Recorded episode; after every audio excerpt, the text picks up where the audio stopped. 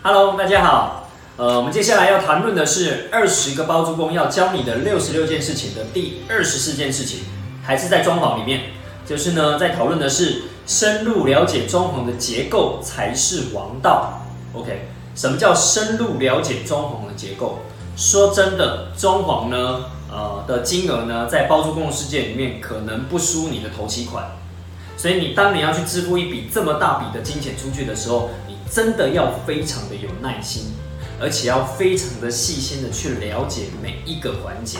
甚至呢，你要多听几次，好，请那个工班、工头，又或者设计师，呃，好好的从第一项帮你解释到最后一项，到底每一项做的东西内容是什么，你能够用你现在的程度，尽可能去了解这每一个细项。啊甚至用你可以的方法去问啊，这个就是负责工程的人。然后呢，如果必要的话，我鼓励你，做完功课之后，问完了之后呢，你还要上网去查查看这些专有名词啊，又或者网络上的人的一些呃说明啊，又或者有人的一些解释啊，你可能在做第二种功课来了解中间的结构。在第三种，如果你还有其他工班的朋友、设计师的朋友，你还可以拿着这一份报价再去请教这些专业人士，请他们用别的角度、没有利益的角度来协助你看这一份报价单的结构，它到底它的呃表示的，就是它要表达的意思到底是什么？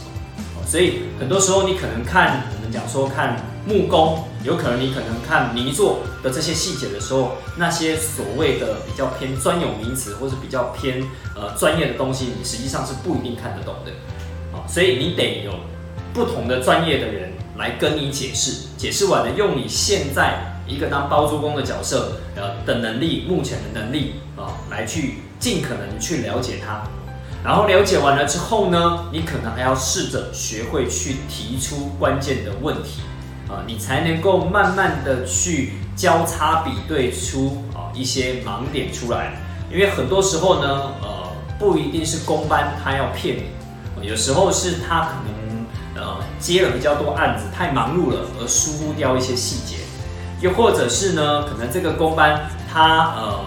就是经验不足，又或者是他没有那么的呃就是再继续做一些研发哦，所以他用的是比较老式的功法哦。所以其实你可以去做交叉比对的方式，回过头来去呃建议这个工班啊，就是你要合作的工班，然后他可以用什么样的方式来去制作。好，那当你越了解装潢的这个报价的它的结构了之后呢，其实有时候呢，你还有能力能够去跟呃工班去讨论，说我是不是要汰换一些工法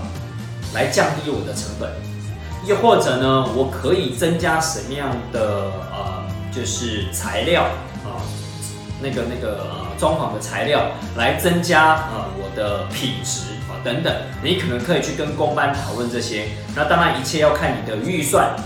看你要装潢的等级，然后以及你要出租的金额啊，以及这个工班是否能够做得到，你可能要去思考各个面向的东西来去做一些啊比较平衡的呃一个选择。所以呢，某程度上呢，呃，我们讲说，在装潢的这个阶段呢，不要想说啊，我现在一直在付利息，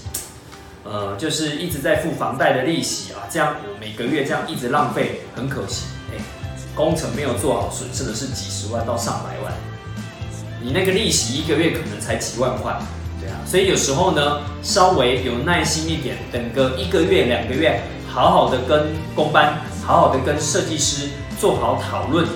下好决定，在开始施作之前，把这些细节给做好。那我是认为这样的效益是会远比你仓促做决定，然后最后要改不能改啊，以及最后多浪费一些钱去做装潢，我觉得都还可能划算太多。所以在这边我要特别提醒大家，深入了解装潢的结构这件事情，需要你。能够花一点时间做一点功课，去跟设计师、去跟工班，能够达成一个共识哦。这个共识非常的重要，才不会之后做完之后，大家甚至呃合作做不成，朋友也做不成，然后什么都做不成，然后大家还有恩怨在啊。我觉得这个不是一件我们想要鼓励你的一个方向啊。期盼大家都能够在这个合作上面一开始就讲清楚、说明白好差距不要太大，然后大家做完还能够彼此互相感谢啊，甚至呢未来还有第二个、第三个、第四个案子能够再合作，那我觉得这样才是我们想要鼓励的一个包租公的生态。OK，第二十四件事情就跟大家分享到这边喽，拜拜。